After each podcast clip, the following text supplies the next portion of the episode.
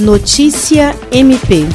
O Ministério Público do Estado do Acre, por meio do Grupo Especial de Apoio e Atuação para Prevenção e Resposta a Situações de Emergência ou Estado de Calamidade devido à ocorrência de desastres, participou na manhã desta segunda-feira de uma visita junto à Prefeitura de Cruzeiro do Sul a um dos abrigos destinados às famílias afetadas pelas enchentes no município. A visita ao abrigo da escola Dom Henrique Ruth, um dos 24 disponibilizados pela Defesa Civil, teve à frente os promotores de justiça Iverson Bueno e Leonardo Honorato Santos, que coordena as ações do GRPD no município, e o prefeito de Cruzeiro do Sul, Zequinha Lima. Além dessa visita, o MPAC vem realizando inspeções nos demais abrigos e acompanhando as ações de auxílio às famílias que tiveram que abandonar suas casas por conta da enchente. O promotor de justiça Leonardo Honorato elogiou as ações da prefeitura e falou sobre a preocupação em lidar com os dois graves problemas que atingem o município, que são